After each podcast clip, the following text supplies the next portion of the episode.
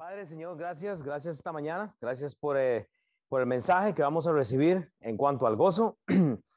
y voy a pedirte por nuestra hermana Ana, Señor, allá que en su país, Señor, sabemos el asunto del bebé.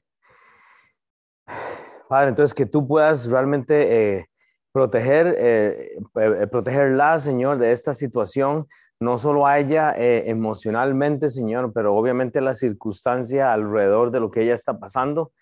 Que Padre, que tú muestres lo que tú quieres lograr. Realmente a través de esto es difícil, Señor, verte en una situación difícil. Valga la redundancia, es, e, es duro, pero Dios, sabemos que tú estás en control y, de eso no podemos tener duda. Entonces, aún en la enfermedad, Señor, y en la prueba hay que eh, enfocarse. Entonces, Dios, que tú le des paz a ella y a su esposo, Señor, y, y a nosotros, Padre, la diligencia, siempre digo, para poder orar por las peticiones que tenemos.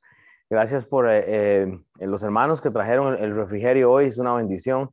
Y Dios, ahora sí que estamos llenos, podemos prepararnos para el alimento espiritual, oh Dios. En nombre de Cristo Jesús. Amén. Entonces, vea, comenzamos eh, un año, idealmente, yo, yo creo que Dios nos da, ah, nos da oportunidades a nosotros para enfocarnos, o sea, y, eso es lo que quiero. Y mi deseo realmente es que eh, estemos pensando cómo podemos ser efectivos nosotros bíblicamente para este año. O sea, si la efectividad que yo estoy buscando es la efectividad mía con mis talentos, pues yo creo que eso se va a disipar y se va a ir muy fácil, porque Em, realmente si usted no está pensando qué es lo que quiere hacer Dios con su familia, o sea, con su familia, no individualmente, con su familia usted va a tener un problema. Entonces, el inicio es difícil, pero vea, yo estoy seguro que cada año ponemos todas estas metas, ¿verdad? Y cuando va llegando el 16, 17, 18 de enero, ya sabemos que no las vamos a lograr porque empezamos mal. O sea, eh, yo, por ejemplo, empecé todo enfermo desde el 30 de enero hasta esta semana, o sea, y ya no pude hacer algunas cosas que yo iba a hacer y es difícil como reenfocarse. Pero entonces, para esto, yo quiero que usted vaya a su Biblia, a Mateo, que vamos a empezar solo con este pasaje. Todas las notas están aquí en, en, en la, en, el PowerPoint, así usted puede ir siguiendo, pero vea lo que dice Mateo 25. Eso solo para que enfoque el corazón de este mensaje y hacia dónde yo estoy yendo. Y esté orando por cómo se ve usted aquí en Mateo, pero vea lo que dice Mateo 25 y el versículo 14 y, haga una reflexión en dónde está usted hoy en este pasaje. Pero vea, vea lo que dice, porque el reino de los cielos es como un hombre que yéndose lejos llamó a sus siervos y les entregó sus bienes. O sea, alguien que le da eh, eh, alguna pertenencia a alguien, o sea, le, un, una, un don a alguien. A uno le dio cinco eh, talentos, ¿verdad? Y a otro le dio dos, pero dice que a otro le dio solamente uno. Dice, a cada uno conforme, oiga, a su capacidad y luego se fue lejos. Solo piense en esto. Usted tiene que saber que a veces Dios no le da a usted lo que usted quiere, sino que le va a dar lo que usted es capaz de hacer. Eh, en este momento, eh, si hay algo que usted, bueno, no solo a los pastores, pero a toda la, iglesia en general, en español, nosotros pudimos dar inicio a lo que es el Instituto Bíblico. Y Dios nos ha dado, eh, si usted, usted tiene que estar este martes, porque quiero presentar en la iglesia a tres de las personas que van a estar enseñando con nosotros en el Instituto Bíblico, que eh, es Jonathan, Mau y eh, Chris. Y, Dios les ha dado a ellos una capacidad de enseñar, pero yo quiero que ellos eh, eh, busquen más de esto. Si, sin embargo, son diferentes. Yo no, yo no puedo decir que todos tienen 10 talentos, 5, pero yo creo que Dios nos ha dado personas de las cuales podemos estar utilizando. Dios le ha dado a usted algo en algún tipo de capacidad del cual usted tiene que considerar cómo puede eh, administrar. Entonces, para mí es un privilegio. Eso solo, eso solo digo porque Dios le va a dar a algunos hombres alguna capacidad, alguna oportunidad. La cosa es ¿cómo la va a desempeñar? Esposas, Dios les ha dado a ustedes un tiempo igual. ¿Cómo lo van a desarrollar en función de su familia? Y ahí podemos seguir, ah, es que yo no estoy casada, yo estoy soltero, estoy soltera. Igual Dios nos ha dado 24 horas al día de las cuales usted puede tener, pero hay una capacidad. Entonces, vea, vea lo que dice en el versículo 16. Eh, y el que había recibido cinco talentos, oiga uno de los, de los mayordomos, eh, fue y negoció con ellos y ganó otros cinco talentos. Asimismo, el que había recibido dos, ganó también otros dos. O sea, son responsables, Dios les da algo y ellos lo doblegan, ¿verdad? Pero el que había recibido uno fue y cavó en la tierra y escondió el dinero de su señor. Después de mucho tiempo, vino el señor de aquellos siervos y arregló cuentas con ellos. Pastor, yo no entiendo lo que se está diciendo. Vea, lo que yo le estoy diciendo es esto. Dios a usted le dio algo. Y, yo lo he dicho, la capacidad que Dios me dio a mí es diferente a la que tiene allá Carlos, que está atrás. La capacidad que Dios le dio a Joel, yo no la tengo.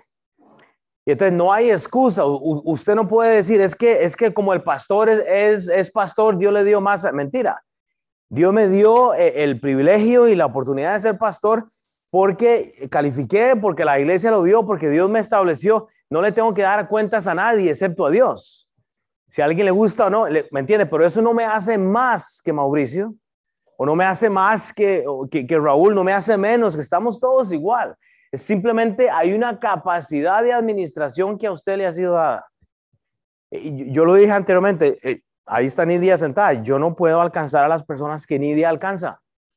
Ella va a tener una oportunidad diferente. Entonces, la capacidad va de acuerdo a lo que Dios le ha dado a usted. Yo, yo lo digo siempre, si usted pone a Nelín en un cuarto sin nada, con un libro, ella es la mujer más contenta. Yo, posiblemente yo me pego la cabeza contra la pared hasta que me hable alguien. Yo no podría. Mi esposa, mi esposa se, regenera estando sola. Yo no puedo. Yo soy lo opuesto. Yo me pego un tiro seguro. O sea, no, no estoy hablando de suicidio, ¿verdad? Pero digo, a mí me cuesta mucho. Entonces, en la capacidad que Dios nos ha sido dada, nosotros podemos funcionar. Ve ve al versículo 20. Entonces, estoy tratando de agarrar el aire todavía, es que me, fui a traer una botella de agua y todavía estoy aquí, pero luchando. En el versículo 20 dice, y llegando el que había recibido cinco talentos, trajo otros cinco talentos diciendo, Señor, cinco talentos me entregaste y aquí tienes, he ganado otros cinco talentos sobre ellos. Y su Señor le dijo, bien, buen siervo y fiel, sobre poco has sido fiel, sobre mucho te pondré, entra en el gozo de tu Señor. Llegando también el que había recibido dos talentos, dijo, Señor, dos talentos me entregaste, aquí tienes, he ganado otros dos talentos sobre ellos. Su Señor le dijo, bien, buen siervo y fiel, sobre poco has sido fiel, sobre mucho pondré, entra al gozo de tu Señor.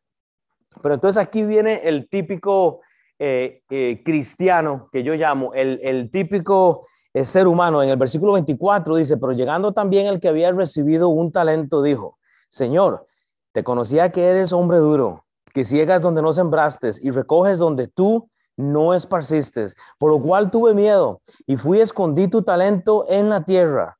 Y aquí lo tienes, es tuyo, le dice Abraham, respondiendo al versículo 26, su señor le dijo, siervo malo y negligente, sabías que ciego donde no sembré y que recojo donde no esparcí, por tanto, debías haber dado mi dinero a los banqueros. Al venir yo hubiera recibido lo que es mío con los intereses. Entonces, vea, vea, vea lo que dice el, el, el, ah, el dueño de este negocio. Quitadle pues el talento y dado al que tiene 10 talentos, porque el que tiene le será dado y el que tendrá más, al que no tiene, aún que tiene, le será quitado. Y al siervo inútil echadle en las tinieblas de afuera. Allí será el lloro y el crujir de dientes. Y la historia ahí sigue adelante. O sea, el punto es que no hay excusa ay, es que yo solo tengo eh, esto, es que yo, y aquel tiene más, es que, bueno, Dios sabe por qué le ha dado a usted lo que le ha dado a usted. Entonces, no esté pensando en lo que las otras personas tienen, pensemos más bien cómo vamos a administrar lo que tenemos. Entonces usted dice, Will, ¿a dónde va con esto? Bueno, lo que quiero es que tomemos un momento para ver en dónde estamos en este año, porque parte de, la libertad y de la eh, bendición que usted va a tener este año va a depender de, eh, del gozo suyo, del cómo está preparando su corazón para recibir este año. Ay, es que si usted tuviera los hijos que yo tengo y las hijas que yo tengo y, em, y, empezamos a poner todas las excusas, es que usted no sabe a dónde yo vivo, pero es que en donde usted vive y empezamos a poner excusas y empezamos, no vamos a llegar a ningún lado. Ve, hermano, eh, ¿desde cuándo vienes tú ya? Ya estás como de, Tres meses, ¿verdad? ¿Qué has estado? Más o menos. ¿verdad? Aproximadamente unos tres meses que te he visto y no ha faltado ni un solo domingo. ¿Y, y tienes transporte? No, No. ¿Y nevó hoy? cuando el, a veces sí, pero a veces me digo en el camión. Sí. ¿Alguien conoce al hermano? ¿Alguien se ha sentado un momento para hablarle? Eh, De, esto es a lo que yo me refiero. Que no ha- yo nunca le he visto, vea, estuvo toda la conferencia sirviendo en la puerta, a- a- a- abriendo y recibiendo a las personas. Y, y yo digo, no quiere un hombre, no me ha pedido predicar, no me ha pedido dar el anuncio, no me ha pedido traer el pan, no me ha, que podía traerme el pan, ¿verdad? no, no, jamás le voy a pedir eso. Pero digo, o sea, e- es la actitud que Dios le dio a él. Yo, yo aquí a él lo veo como el de un talento. Porque yo sé que todos ustedes tienen carro, todos tienen un trabajo. Yo sé la situación de él es un poco difícil. Un poco no, bastante. Yo estoy seguro que casi nadie lo conoce. El punto es que ha sido fiel. Y yo sé que Dios lo va a poner en más entonces. Entonces, ese es el punto, es cómo vamos a cambiar lo que ha pasado. Entonces, yo quiero que usted anote estas cuatro cosas que vamos a aprender. La primera es que usted tiene que tener gozo en la esperanza. Es el primer gozo. O sea, mira, si no hay una esperanza en su vida de algo, y, y- y no me refiero a algo terrenal, pero es algo espiritual, hermanos, usted va a tener problemas el resto del año. Tiene que haber una esperanza. Bueno, ¿en qué esperanza? Bueno, en que mi esposo va a ser mejor esposo, en que mi esposa puede ser mejor esposa, en que mis hijos pueden ser mejores, en que yo puedo integrarme mejor a la iglesia, en que lo que sea, o sea, usted tiene que poner ahí el- en sus notas cuál es esa esperanza que usted quiere tener. ¿Ha pensado por lo menos si usted quiere que sus hijos sean salvos, que conozcan al Señor Jesucristo? Hermanos, esa es la esperanza mayor que yo tengo. Mi hija Beira, ella clama que ella ya recibió a Jesucristo, ella se bautizó, pero mi esperanza es que realmente lo que ella hizo sea bueno y, correcto delante de los ojos de Dios, que no esté engañada y, y confundida, que no esté siguiendo al papá. Yo, yo quiero que mi Dios no sea el Dios de ella. Yo creo que ella que tenga una relación con Dios. Entonces, esa es la esperanza. Para entender la esperanza, usted tiene que entender entonces cuál es la verdadera esperanza. Ay, pastor, es que si mi esperanza es tener un mejor trabajo, ah, estamos mal. Porque eso no es una esperanza, eso es un deseo que usted tiene en su corazón de tener un mejor trabajo o ganar más o o qué sé. La esperanza en contexto bíblico se refiere a algo más espiritual, algo que realmente nos va a llenar. ¿Cuál es la esperanza mía para este año? Que pueda discipular una persona más. Es pasar el tiempo con una persona. Vea lo que dice la Biblia en Romanos 12. Y, el mensaje de hoy es muy sencillo. Son cuatro puntos sencillos. Lo hice bien devocional y práctico para lo mismo, porque yo quiero que usted se vaya hoy pensando en realmente en dónde está usted con su gozo. Usted tiene que gozarse en la esperanza porque vea lo que dice Romanos. Romanos 12, 10 al 12 dice la Biblia, amaos los unos a los otros con amor fraternal. Ok, está hablando de la iglesia. Todo comienza con el amor a la iglesia y al prójimo. Dice, en cuanto a honra, prefiriéndonos los unos a los otros. Déjeme recordarle que Pablo le está hablando a una iglesia. Pablo está hablando de doctrina. Pablo está hablando de eh, deberes a los cristianos. Eso es parte de lo que nosotros tenemos, dice la Biblia, en lo que requiere diligencia. Vea, vea todo lo que se ocupa para tener gozo en la esperanza, porque yo no sé si usted había procesado eso, pero se requiere amor, se requiere honra, se requiere preferir a la persona que está a la par suya. Pero dice fervientes en espíritu, pero vea lo curioso, sirviendo al Señor. Aún, y, yo lo he dicho siempre, aún en el hecho de traer un pan para compartir, usted tiene que tener ese deseo del servir a otros, porque estamos hablando de una comunidad, pero vea lo que dice, sirviendo al Señor, versículo 12, gozosos en la esperanza. Pero ¿cuál es la esperanza? Es el deber cristiano que nosotros tenemos. Usted puede estudiar todo el capítulo 12 de, del libro de Romanos, hermanos. La esperanza no es algo que usted está viendo, que usted prácticamente palpa, hermanos. Hay algo, es una esperanza, hay, algo más. O sea, no, no es algo tan sencillo, hermanos. Tiene que haber un deseo. Y dice, sufridos en la tribulación, constantes en la oración. O sea que la, la, el, el gozo en la esperanza, hermanos, no es en algo terrenal. Porque si lo, si lo que yo quiero es que la esperanza mía sea salir de una deuda y, no más bien algo espiritual, entonces yo creo que estoy mal enfocado. La mayoría de personas empezaron este año pensando ya en lo terrenal. ¿Cómo voy a impactar mi negocio? ¿Cómo voy a impactar yo mis finanzas? Los, los 12 pasos de cada mes para salir de la deuda y todo eso. Hermano, eso está bien. Pero la esperanza que Cristo quiere que tengamos está en Él mismo, es que las personas sean salvas y sean discípulas de Cristo. Esa es la esperanza, hermanos. Para poder entender el gozo en la esperanza debemos tener al, o sea, algún tipo de significado. Eh, o sea, un, un ejemplo, está orando usted por su próximo discípulo o tal vez a la próxima persona que usted debe de invitar.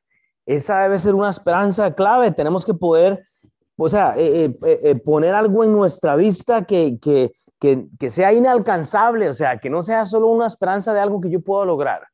Porque si lo que usted está logrando es lo que usted está logrando, pues yo creo que va a seguir dando vueltas. ¿Que sabe qué es lo que pasa? El fruto de mi trabajo solo da frustración. usted se gana un poquillo de dinero y se va de vacaciones y regresa y todo está igual. Su familia no cambia, los hijos no cambian, somos seres humanos, todos fallamos, la iglesia no cambia, es, un edificio, pero cuando usted puede ver a alguien y decir, wow, yo tuve la esperanza de que esta persona fuera salva y Dios me dio esa esperanza. Y ahora esa otra persona puede tener la esperanza de que su familia, su amigo, su amiga sean salvas. Hermanos, estamos teniendo gozo en algo que tiene sentido. ¿Me explico? Entonces, elimine realmente esas esperanzas que usted tiene, porque, o sea, no podemos funcionar de esa manera. Cuando mi meta es solo buscar lo físico, yo pierdo la oportunidad de algo mayor. Y es ahí, donde viene el problema. Vea, vea lo que hace eh, Pedro en su primer discurso en Hechos capítulo 2. En Hechos capítulo 2, dice en el versículo 22 al 28, está hablando Pedro, es su primer discurso, ya ha llegado el Espíritu Santo, la iglesia está estableciendo, pero, pero vea lo que dice Pedro, varones israelitas, dice, oíd estas palabras. Jesús Nazareo, vea, vea la esperanza del varón aprobado por Dios entre vosotros con las maravillas, prodigios, señales que Dios hizo entre vosotros en medio de él, como vosotros mismos sabéis, a este entregado por el determinado que dice, consejo y anticipado conocimiento de Dios, prendisteis y matasteis por manos de inicuos crucificándole. ¿Sabe qué es lo que está haciendo Pedro? Compartiendo el Evangelio. Porque la esperanza, el gozo de él es que es la esperanza de que otros reciban a Cristo. Pero yo, yo lo he dicho este año, parece que la, la cruz no nos ha convencido a nadie parece que estamos viviendo un evangelio que no nos ha convencido, o sea, estamos pensando realmente en esto. Pero vea lo que dice el versículo 24, el cual Dios levantó, el, el, cual Dios levantó sueltos los dolores de la muerte, por cuanto era imposible que fuese retenido por ella, o sea, una resurrección. Dice, porque David dice, veía al Señor siempre delante de mí, porque está a mi diestra, no seré conmovido. Dice el 26, por lo cual mi corazón se alegró y se gozó mi lengua. Y oiga lo que dice Pedro, y aún mi carne descansará en esperanza. ¿Cuál es la esperanza? Es que la gente escuche ese discurso que él estaba dando en cuanto a lo que Cristo sufrió en la cruz porque no dejaráis mi alma en Hades, ni dice, ni permitiráis que tu santo vea corrupción. Me hiciste conocer los caminos de la vida, me llenarás de gozo con tu presencia. Y usted puede seguir leyendo, hermanos, el gozo de Pedro en la esperanza no era algo personal, era algo que está enfocado en otra persona. Pero hermanos, si nosotros estamos buscando solo el bien propio, lo que a mí me sirve, lo que a mí me conviene, yo le pregunto, ¿cómo es que su familia se va a ver impactada? Cuando usted está en los negocios del Señor, cuando usted está en los negocios de Dios, cuando su esperanza está, ok, la esperanza de Dios al, haber enviado a su Hijo fue que todos lleguemos al arrepentimiento, ¿sabe qué es lo que va a pasar? Que su vida va a cambiar. Su vida va a cambiar. ¿Sabe cuál es la esperanza ¿Sabe cuál es la esperanza de la mayoría de los latinos que llegan a este país? Es el dinero. Es la esperanza por un futuro mejor. Ay, que voy a tener dinero. Es que voy a, voy a hacerme de esto. Y Dios no está en eso. Usted puede tener algo más, estoy seguro, porque lo va a tener más en este país, pero no es lo que Dios quiere. Dios quiere que usted ponga la esperanza en algo más y es espiritual. Vea Romanos 8, 24 al 25. en el contexto, obviamente, de la esperanza, dice Pablo, ahora Pablo le está hablando a la iglesia de Romanos porque en esperanza fuimos salvos. Pero vea lo que dice Pablo claramente, pero la esperanza que se ve no es esperanza, pero la esperanza que se ve no es esperanza. Vea, queremos que nuestros hijos sean mejores porque nos conviene, porque creemos que se van a portar mejor, pero no estamos pensando cuánto ellos más bien tienen que darle gloria a Dios. Usted quiere que, la esperanza de que algo bueno se vea en sus hijos porque nos conviene o realmente es porque queremos que sean salvos, que le den gloria a Dios, hermanos. aún así digo, estamos orando por la salvación de nuestros hijos. Estamos realmente orando por ellos. Eh, ese es el asunto. Pero vea lo que dice Pablo, porque lo que alguno ve, hay que esperarlo. Pero si esperamos lo que no vemos, con paciencia lo aguardamos. Así o más claro. O sea, piense. Hermanos, cuando uno está orando, por ejemplo, por los hijos, pero cuando usted realmente está fervientemente orando por sus hijos, usted va a ver el resultado. Y yo lo digo a nivel personal, yo a veces siento que yo no oro tanto como debería por mis hijas. Y yo creo que debemos, y eso es solo un ejemplo. Entonces, ¿cómo usted va a disipular a alguien en el 2022? ¿Cómo Dios le va a dar una persona para si usted ni siquiera está orando por esto?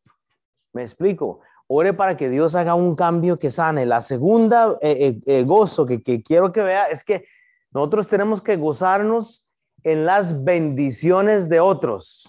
Y ahí yo estoy seguro que la mayoría de gente dice, ay, qué difícil, ¿verdad? Cuando a alguien le está yendo bien y a usted no.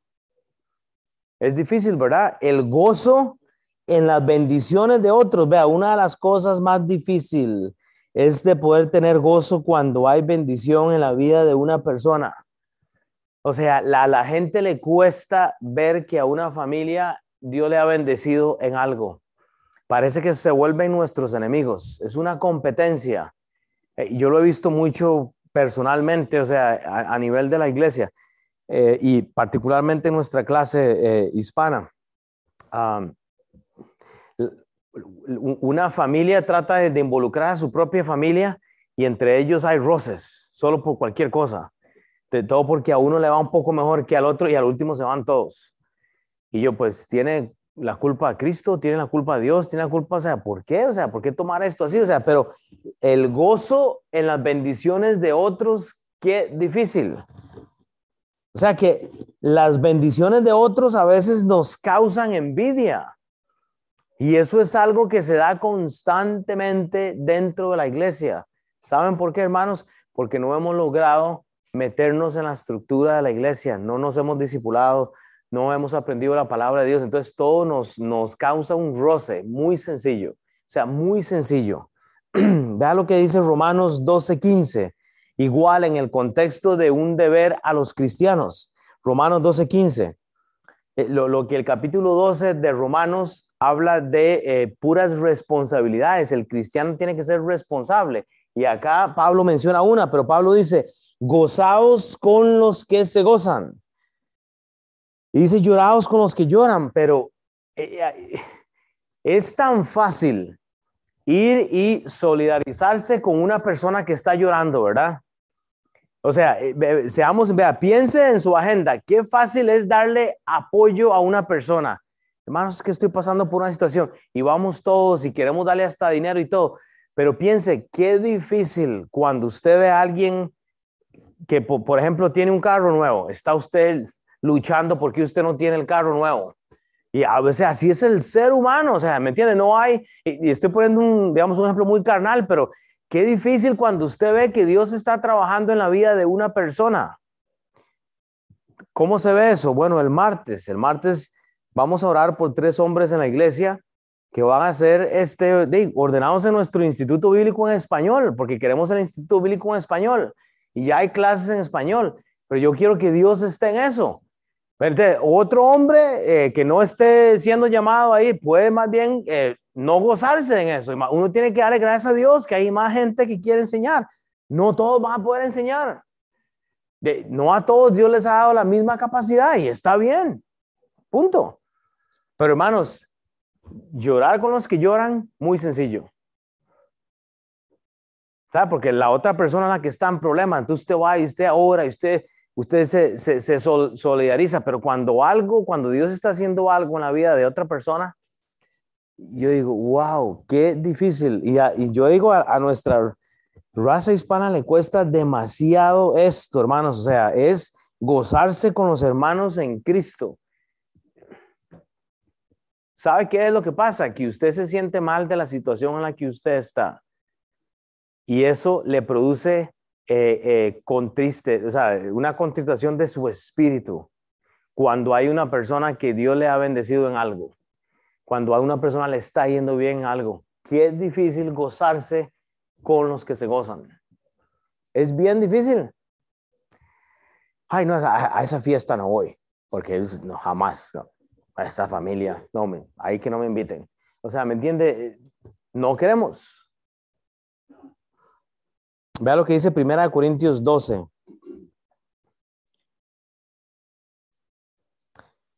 Y en el versículo 22 Pablo, él está hablando una iglesia dura de corazón, o sea, esta iglesia es dura, estos corintios, pero Pablo dice en 1 Corintios 12, 22, antes bien los miembros del cuerpo que parecen más débiles son los más necesarios y aquellos del cuerpo que nos parecen menos dignos. Dice, a estos vestís más dignamente y los que en nosotros son menos decorosos se tratan con más decoro y, yo lo digo siempre, qué fácil tratar bien a alguien que, que se ve bien, ¿verdad? Que supuestamente tiene más, que, que, que sabe que la casa es así, o sea, qué fácil ir a esas visitas, ¿verdad? Pero cuando nos invitan a donde sabemos que no, no, hay, no existen nuestras expectativas, es difícil. Dice, porque los que en nosotros son más decorosos no tienen necesidad, pero dice, Dios ordenó al cuerpo, dice, dando más abundante honor al que le faltaba para que no haya desvanecencia en el cuerpo, sino que los miembros todos se preocupen los unos por los otros, de manera que si un miembro padece, todos los miembros se duelen con él, y si un miembro recibe honra, todos los mismos con él se gozan.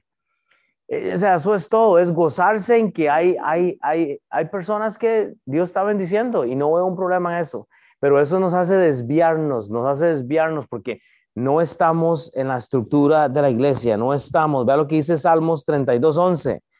Usted tiene que preguntarse, o sea, ¿qué está haciendo Dios conmigo, hermanos? Quiero retarle este año. Busque el bienestar de todos. Así la, la mano de Dios no se va, pero dice Salmos 32, 11, alegraos en Jehová y gozaos justos. Dice, y cantad con júbilo todos vosotros los rectos de corazón. Alegraos en Jehová y gozaos justos, hermanos. O sea, e-, esa palabra justo está hablando de la, gente que está en Cristo. Entonces, usted tiene el, deber de alegrarse en Jehová y gozarse con los justos, con las personas que Dios le ha dado.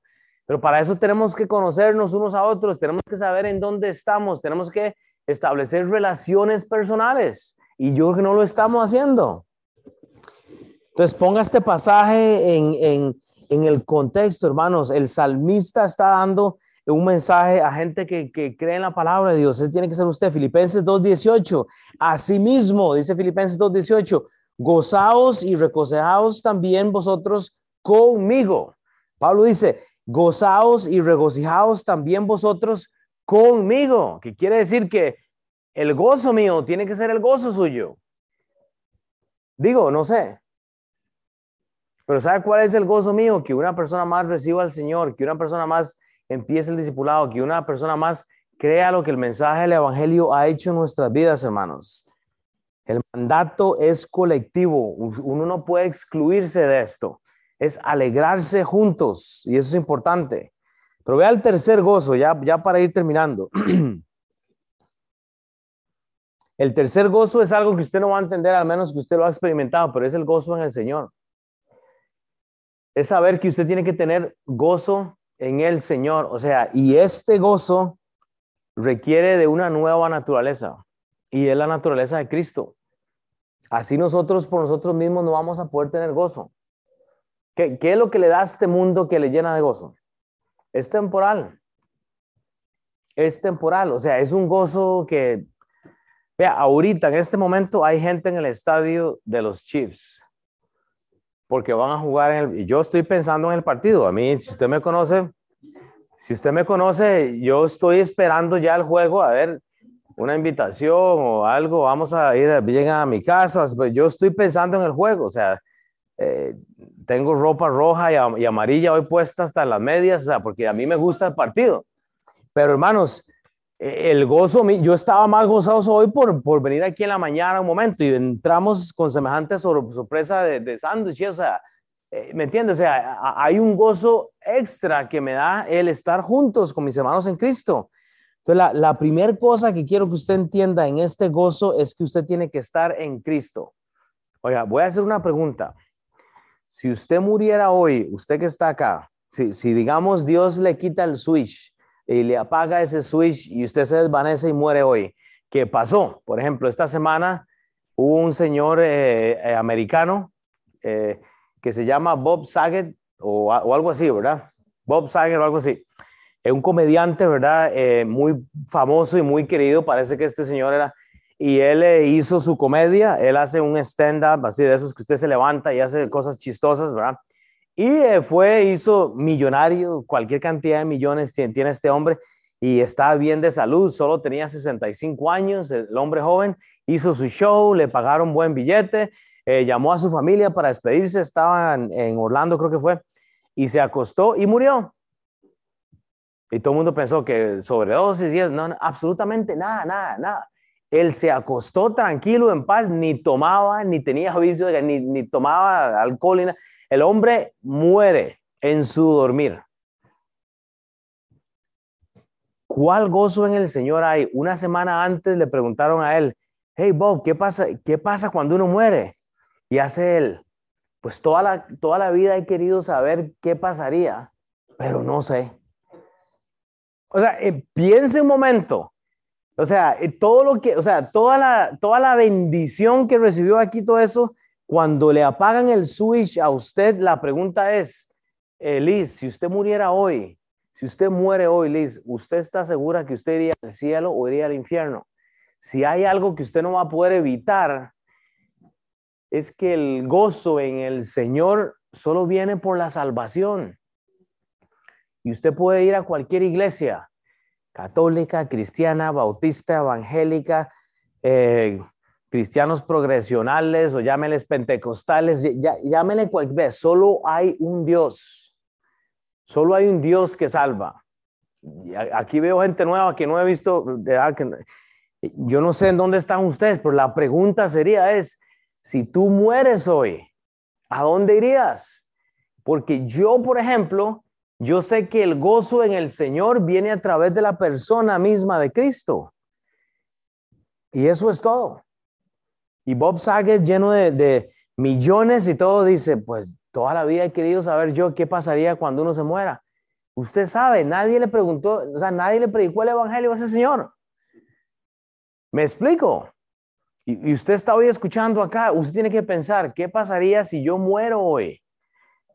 O sea, ¿qué es lo que pasaría, hermanos? La mejor inversión, inversión que viene es en la vida de una persona. La mejor inversión que usted puede hacer en alguien es que alguien se disipule. ¿Por qué estamos ordenando eh, maestros en la iglesia? Gente que enseña la Biblia, hermanos, porque queremos que más personas puedan recibir enseñanza bíblica. Estamos trabajando durísimo. Vea, aquí donde venga Mauricio, callado este hombre no habla uno hasta que le meta uno una, una, una, un golpe, ¿verdad? Mao es súper callado. Bueno, eso no dice Tabata, estoy seguro, ¿verdad? Yo, yo me imagino que ella tendrá ahí sus secretos, ¿verdad? Y no hay problema, no, no, no los tiene que revelar aquí. Yo, por ejemplo, soy muy callado también, ¿verdad, Nelly?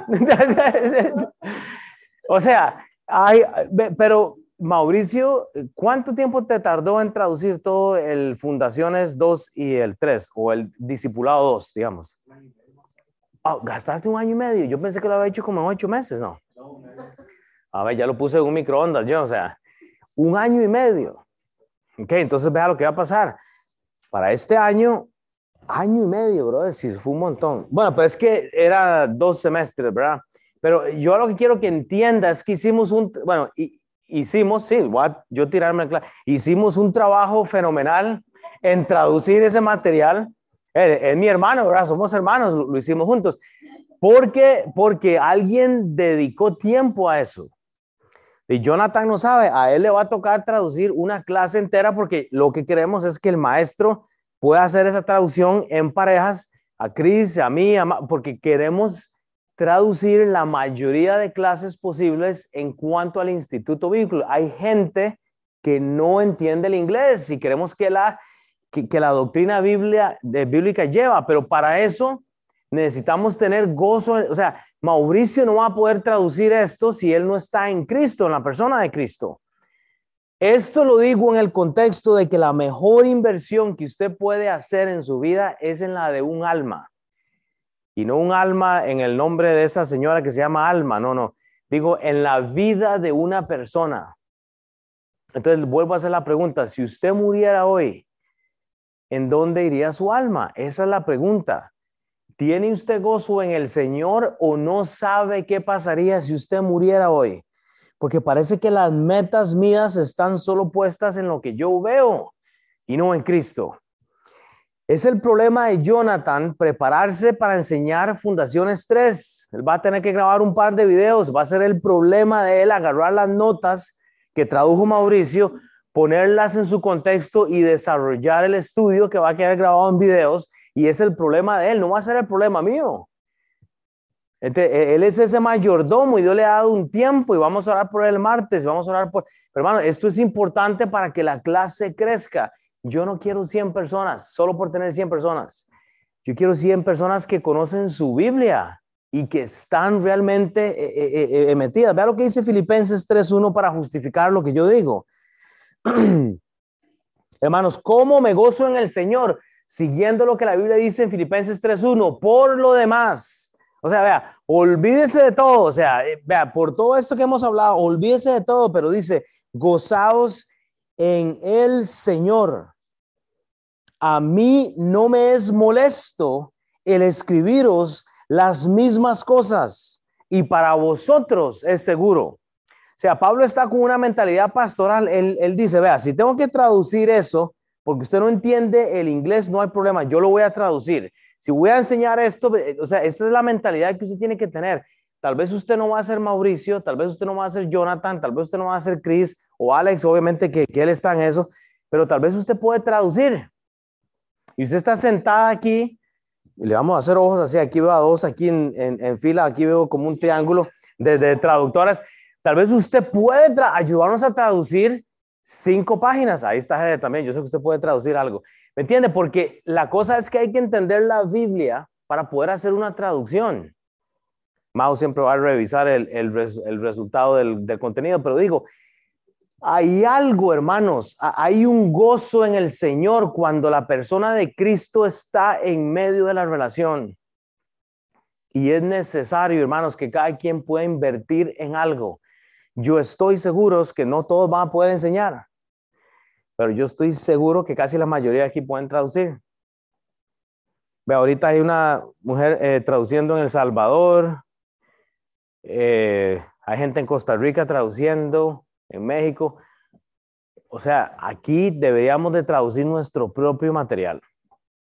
Así se lo dijo. Nosotros tenemos categoría de gente que puede traducir. O sea, pero necesitamos que usted esté en Cristo, o es gozarnos y no es molesto, hermanos, hacer estas cosas. ¿Saben por qué? Porque es seguro. Porque es seguro cuando nosotros, hermanos, estamos escribiendo las mismas cosas, las mismas cosas que hicieron en inglés, las podemos hacer en español. Pero ¿sabe qué necesita el que entiende español? Que se predique en español. Yo lo he dicho siempre, a Sam, en mi opinión, es, puede ser el mejor predicador eh, maestro, pastor que yo he escuchado en, en, mi vida. Y yo he escuchado a buenos pastores y Sam es increíble. Pero yo de lo que él predica, yo no entiendo más que el 30, 40%. Desgraciadamente es porque yo no soy bilingüe, bilingüe. O sea, yo, yo entiendo mucho, pero eh, cuando usted me pone en español, démelo. O sea, ¿me entiende? Pero yo no tengo la capacidad de aprender tanto inglés. Entonces, ¿por qué queremos que Jonathan enseñe? ¿Por qué queremos que Cristian enseñe? ¿Por qué queremos que Mao enseñe? Porque si yo me muero mañana, tiene que haber gente que está preparada para seguir esta clase. Yo le dije, yo me voy a, las próximas dos semanas yo no voy a poder estar, tengo que ver a mi familia, tengo compromiso. Bueno, no es el motivo para irse de vacaciones, tenemos que seguir viniendo, tenemos que seguir trayendo lo que toca y apoyar al que va a enseñar, no es motivo de vacaciones. Ahora, si se quiere venir conmigo, yo me voy el miércoles. Yo le digo, los tiquetes en Southwest están bien baratos, puede comprarlos y puede venirse. Nos vamos allá a Costa Rica un momento. Tengo que hacer una boda, pero, pero hermanos, o sea, me está entendiendo el corazón, es estar en Cristo. La, la, la pregunta es esta. Si usted no está entendiendo todo lo que yo le estoy diciendo, quiere decir que usted no está seguro de lo que es seguro. Usted, o sea, usted me entiende, o sea, usted no está seguro de lo que es seguro y lo que es seguro es que Pablo está escribiendo las mismas cosas siempre. Cada domingo usted va, a entrar, tal vez el mensaje es diferente, pero se están repitiendo las mismas cosas. Porque si usted muriera hoy, a ver, ¿cuántos años tienes tú? Ya, ¿sí ya? ¿Ah? 40 años. Si tú murieras hoy, ¿qué crees que pasaría con tu alma? ¿Tú crees o estás seguro? 70, 90. Oiga, 70, 30. Imagínate. Hoy puede ser el día en que usted está 100% seguro de que si tú murieras hoy, tú puedes estar en la presencia del Señor. ¿Cuántos años tienes tú?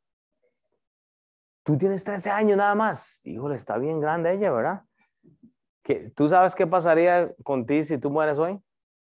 ¿Nunca has pensado en eso? ¿Qué, pasa con tu alma cuando uno muere? Entonces podemos hablar de eso más tarde si, eh, tú quieres. ¿Ves que es importante? A, a veces el, el, día más simple. Hoy yo quisiera tener tal vez toda la, la, clase, la mitad está enferma, gente está en la casa, gente escuchando. Pero si podemos evacuar esta pregunta con alguien, o sea, si, si podemos sentarnos y explicar por qué podemos estar seguro de estas mismas cosas que estamos hablando siempre, podría ser genial. Entonces, la pregunta es esta. ¿Por qué Cristo murió en la cruz? Fue para salvarnos. Entonces, el gozo en el Señor requiere de la salvación. Vea lo que eh, Filipenses 4.4 dice. Filipenses 4.4 dice, regocijaos en el Señor siempre. Y Pablo dice, otra vez digo, regocijaos. O sea, hermanos, el gozo que uno debe tener es cuando ha entendido el mensaje del Evangelio, que es en el Señor Jesucristo. ¿Por qué no puedo tener 100% seguridad de, de dónde muriera hoy? Si yo muriera hoy, ¿a dónde iría? La Biblia dice que hay seguridad.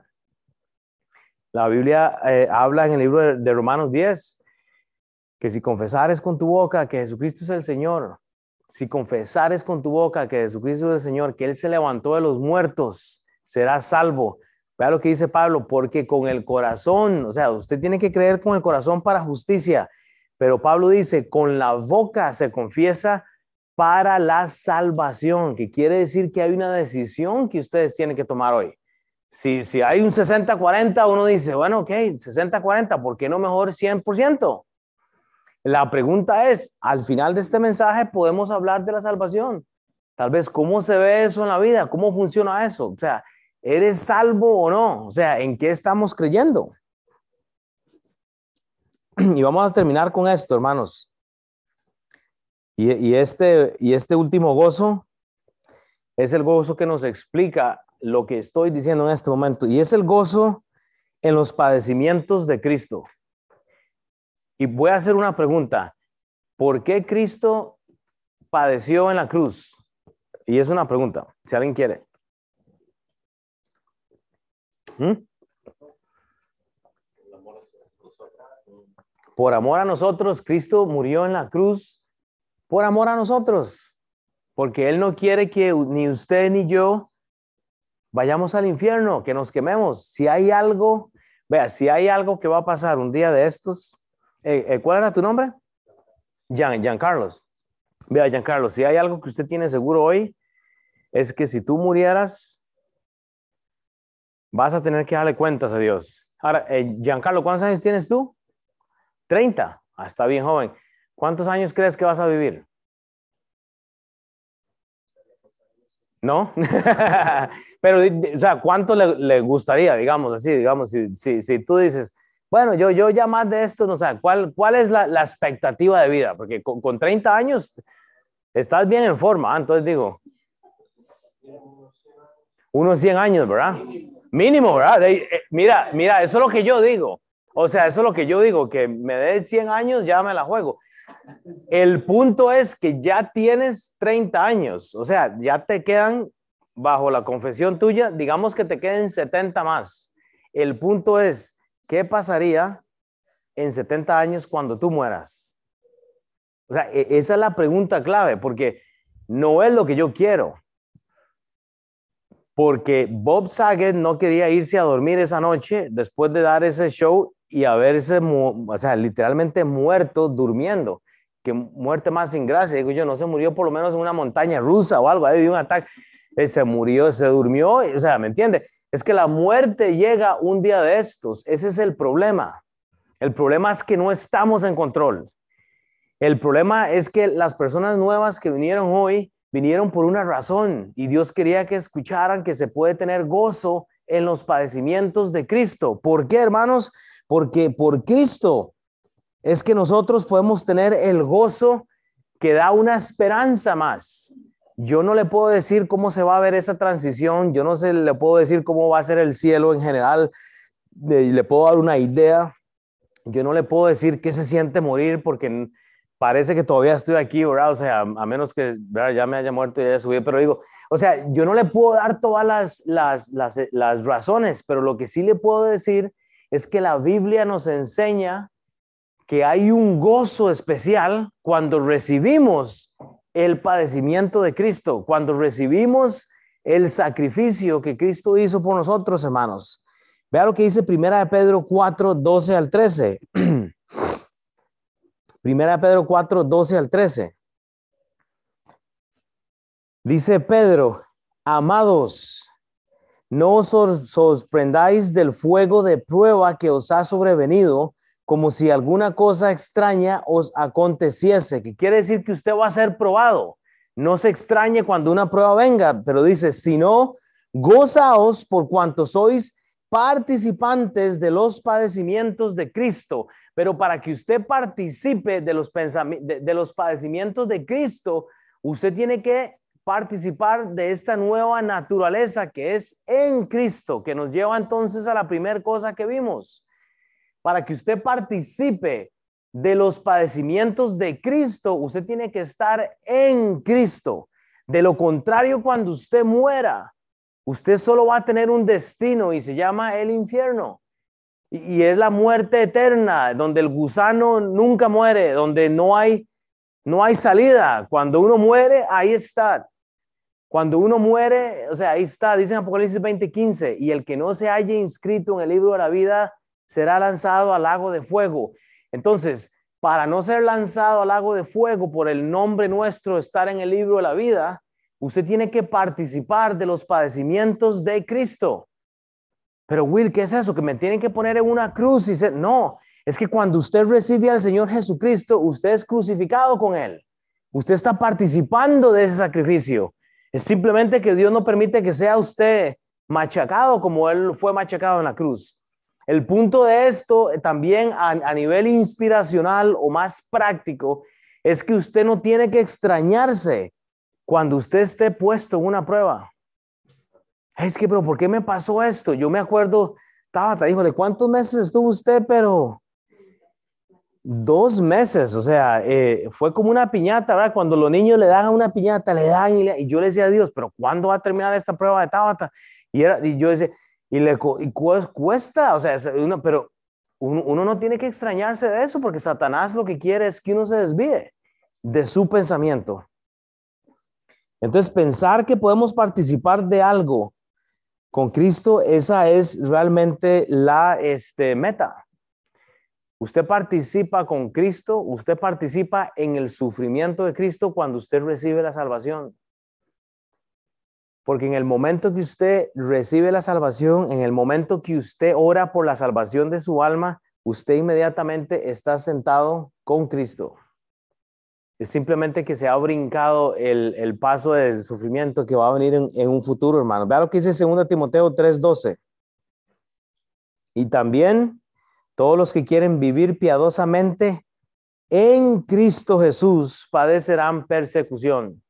Entonces, no se extrañe cuando hay una prueba, no se extrañe cuando usted vino esta mañana para escuchar este mensaje tan sencillo. No, no se extrañe, es simplemente que Dios quiere hacer algo. Y si usted quiere hablar de esto, pues tenemos que hablar más, hermanos, pero es importante. Vea lo que dice Mateo 25, 23. Lo estábamos leyendo ahora.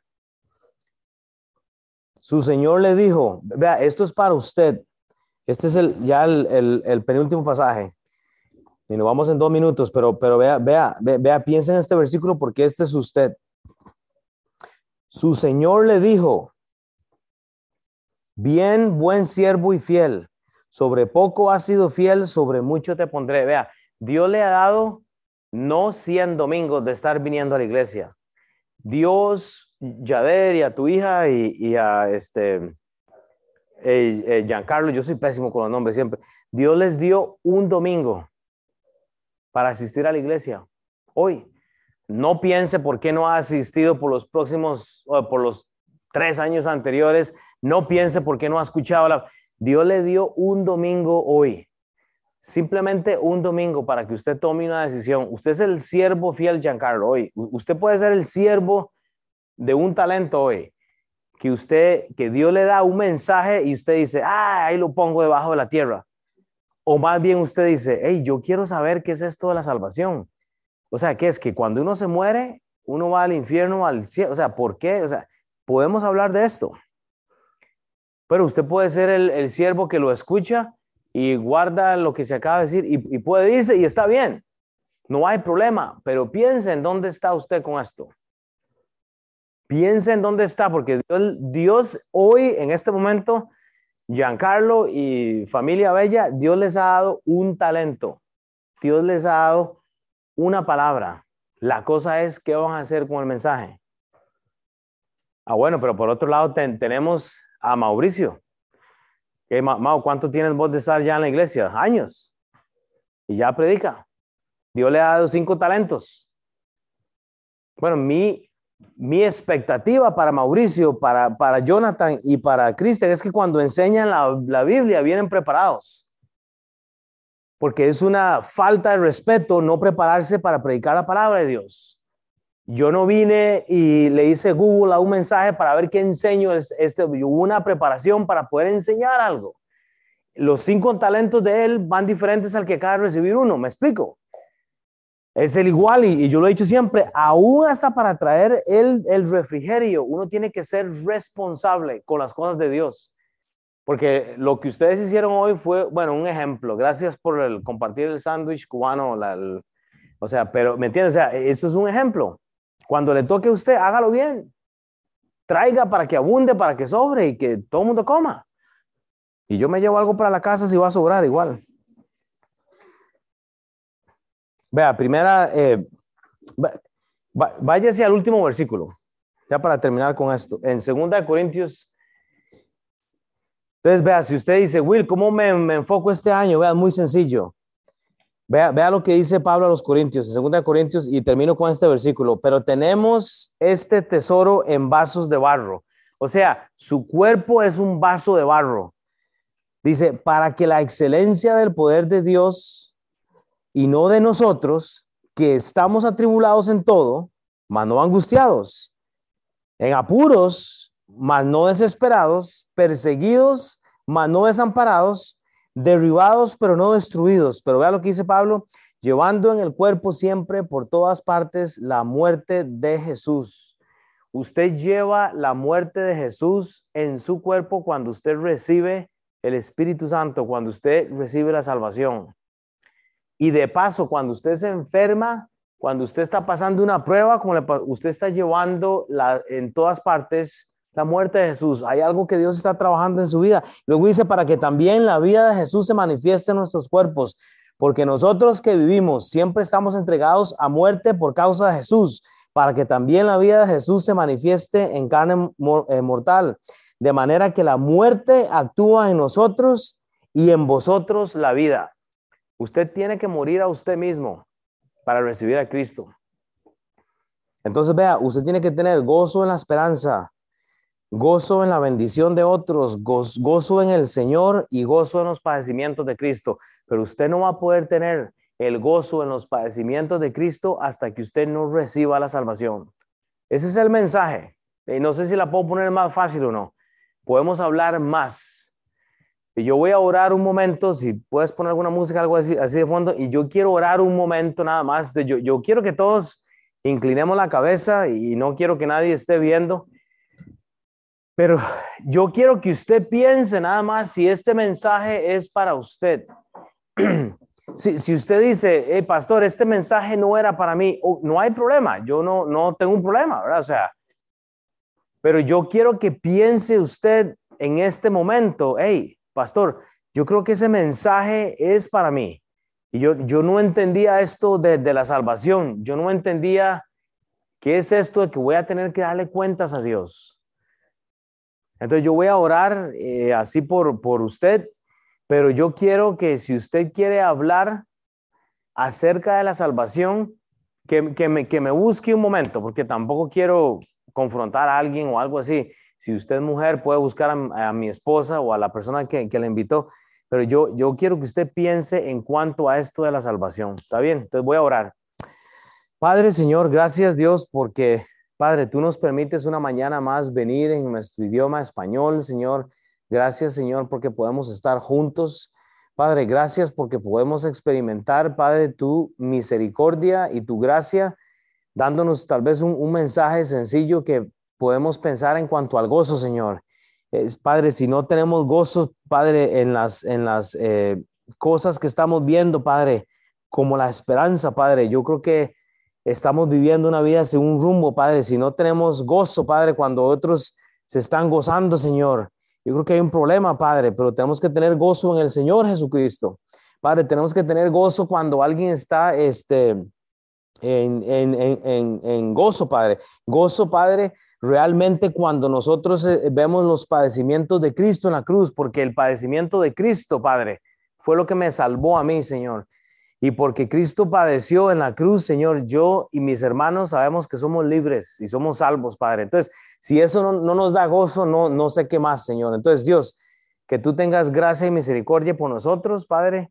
Y si hay alguien que quisiera hablar acerca de la salvación, Padre, que me busque un momento y así podamos hablar de esto, Padre, y que nos des consistencia, Padre, eh, en, las, en las próximas semanas, Padre. En nombre de Cristo Jesús, Dios. Amén.